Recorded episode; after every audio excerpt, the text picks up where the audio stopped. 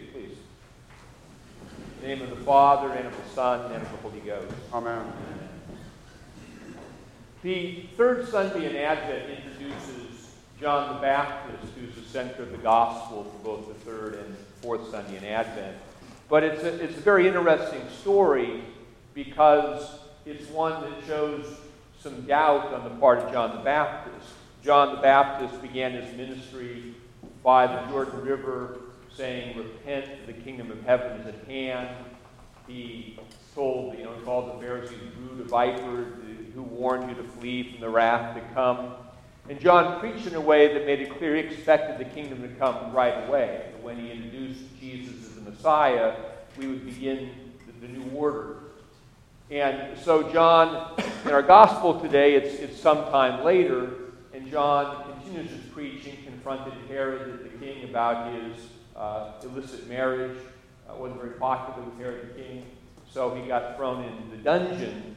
And sitting in the dungeon prison, John is wondering, wait a minute, I was the kingdom was supposed to come, and here I'm sitting here. So he sends messengers to Jesus, and this is a very interesting thing. Are you the one or not? Which is remarkable for the guy who stood by the Jordan River saying, Behold the Lamb of God. So John had this connection between, or this experience of expectation leading to disappointment.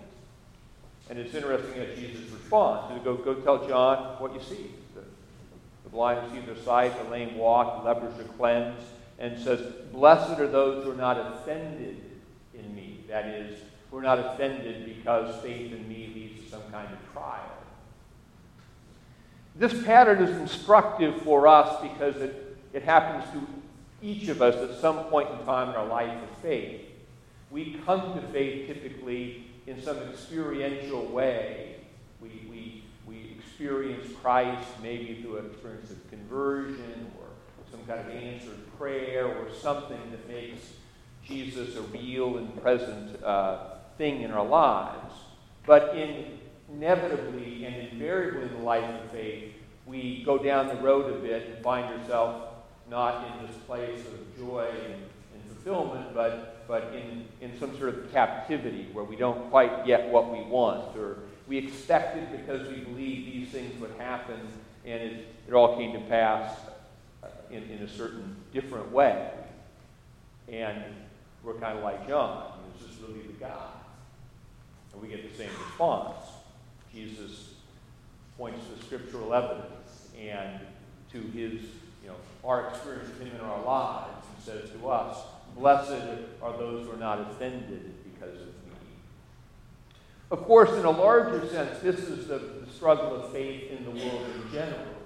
We, we believe that Jesus is Lord and King, and yet we see all these things going on in the world evil, injustice. How do we relate? How do we connect the idea that Jesus is Lord and King with the idea that all this other stuff is going on? It's the same thing again in our own lives. If, if, if Jesus is God is really with me, why am I struggling at work? Why is there difficulty in my relationships? Why have I experienced some tragedy? Why are my children having problems?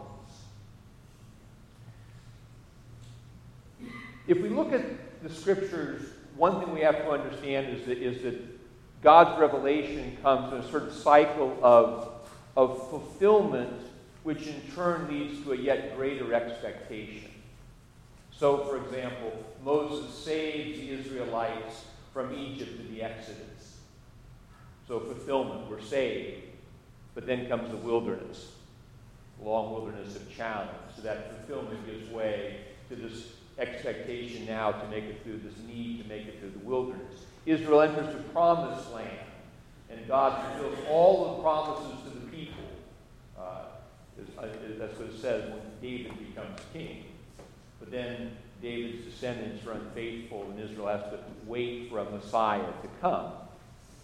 Then Jesus comes and says the kingdom of heaven is at hand, and yet there's all this unfinished business uh, in, in Israel. The kingdom is not fully there yet. And this is how it happens in our own lives the Holy Spirit comes to us and brings with it on one level, a fulfillment of the promises of God in the forgiveness of our sins and in the experience of God's presence, but on another level, we're not quite there yet. We, we look for the resurrection of the body and the life in the world to come.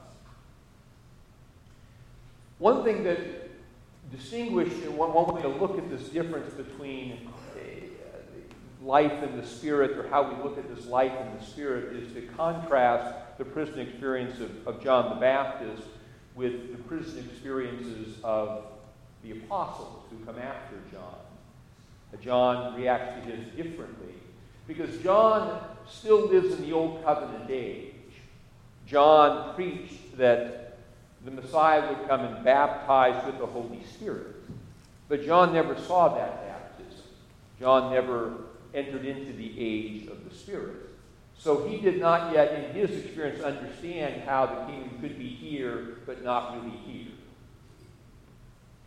If we go forward, we look at the experience in Acts, for example, it tells us how James and John, for their preaching of the gospel, they were arrested and put in jail. Now, Acts describes that when they were in jail, they were beaten, which means probably a lot of whips on the back. And then it tells us that, quote, they rejoiced because they were counted worthy to suffer for the name of Jesus. St. Paul, uh, the, who wrote so much of the New Testament, spent much of his ministry in jail also. He calls himself a servant of Christ. And he means this quite literally, not just that he's bound to follow Christ, but he's actually in jail because he belongs to Christ. But he looked at his Christian experience differently as well. He, he says, for example, to the Philippians, I want you to know that my imprisonment has actually turned out for the good because now the gospel is being preached throughout the whole palace guard. What is different about the experience of the apostles from the experience of John the Baptist is the advent, well, two things really. The narrative of the cross, which is the prelude to resurrection, and the gift of the Spirit. The apostles are conscious they're living in this time of, of, the, of the kingdom being present but not present, in which we share in the sufferings of Christ and hope of the future glory. And they were able to process their experience in time in terms of this eternal hope because they had seen the life of Christ and they understood it. They experienced their own lives through the gift of the Holy Spirit. This is the way we are called to live, to, to live life with this present expectation also having this future hope. Now, to do things like, you know, being be rejoicing because we're getting beat up for Jesus' name, to, to develop this perspective, we have to begin to value eternal things. We have to begin to value the things that God is creating in us through our temporal struggles. Second Peter says to us, make every effort to supplement your faith with virtue, and your virtue with knowledge, and your knowledge with self-control, and your self-control with perseverance, and your perseverance with godliness, and your godliness with brotherly affection, and your brotherly affection with love.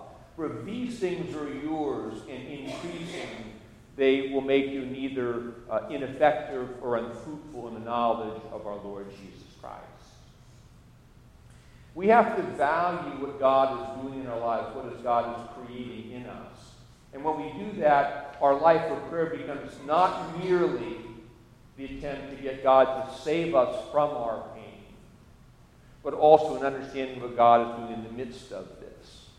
If all we ever want God to do is save us from all these temporal troubles. We'll miss this larger dimension of God's work. We will be able to pursue happiness, but we won't be able to grow in holiness.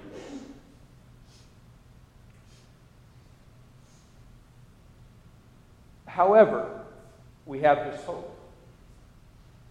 It's on one level we have this reality of the cross in our lives. On the other level, we, we believe in something like a fairy tale.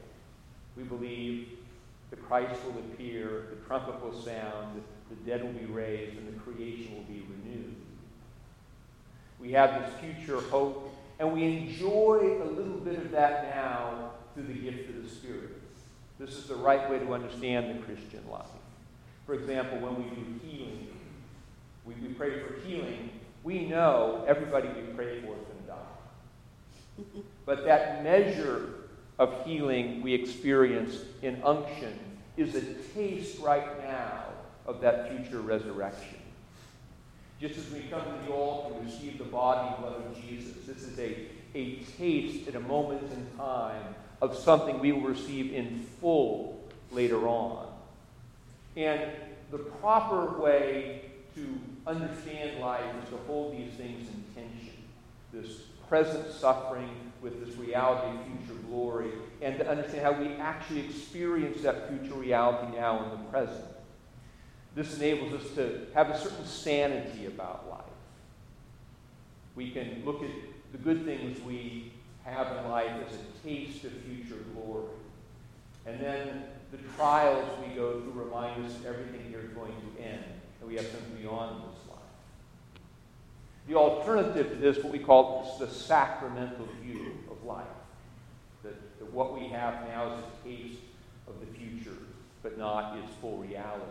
The alternative to that is cynicism, disappointment, always expecting more out of life and just being disappointed by it.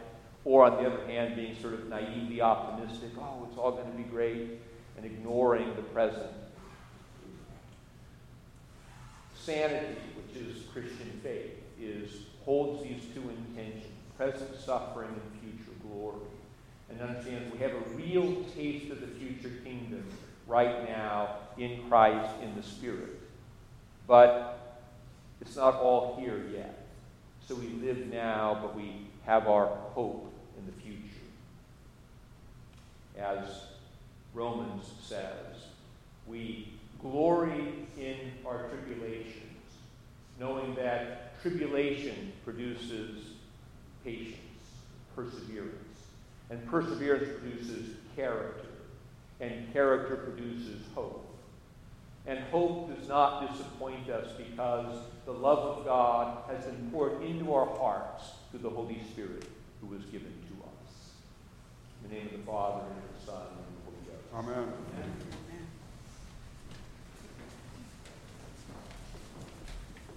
While we have time, let us do good unto all men, and especially unto them that are of the household.